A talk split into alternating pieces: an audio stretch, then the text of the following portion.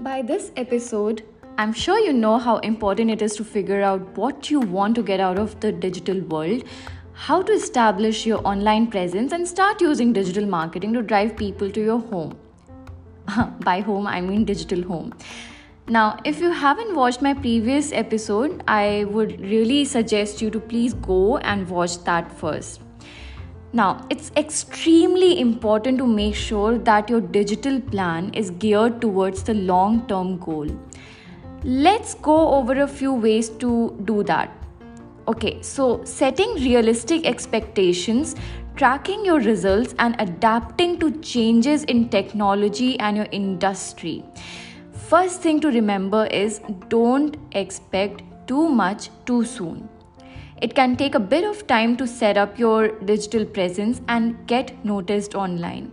So, for example, if you are a vegan grocery store launching your very first e commerce website, your coconut milk sales probably aren't going to go through the roof straight away. It takes time for search engines to find you and for you to implement and improve your digital marketing plan. So try not to set unrealistic goals you are unlikely to meet.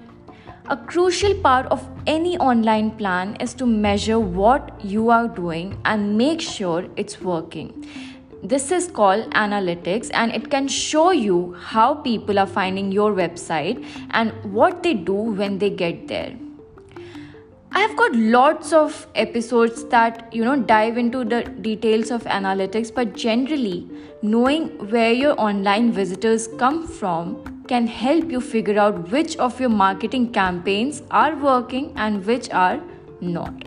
So, if you know what people do once they are on your website, it can help you figure out if your investment in digital is working. Now, taking that example of online vegan grocery again, you don't just want people to find your homepage. You might want them to do lots of things like, you know, watching inspiring videos of people turning vegan, surf through vegan recipe page, or actually buying something. Tracking what people do on your site can help you understand what what's working and what's not. So, if you can make changes and keep improving what you're doing. Now, a final point to mention it's important to remember that the online world is constantly changing. New tools, technologies, and tactics pop up pretty much every day.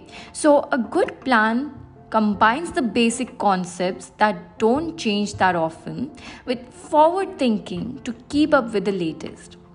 Now, in the same way, when things change in your industry, you really need to make sure your online world is kept up to date.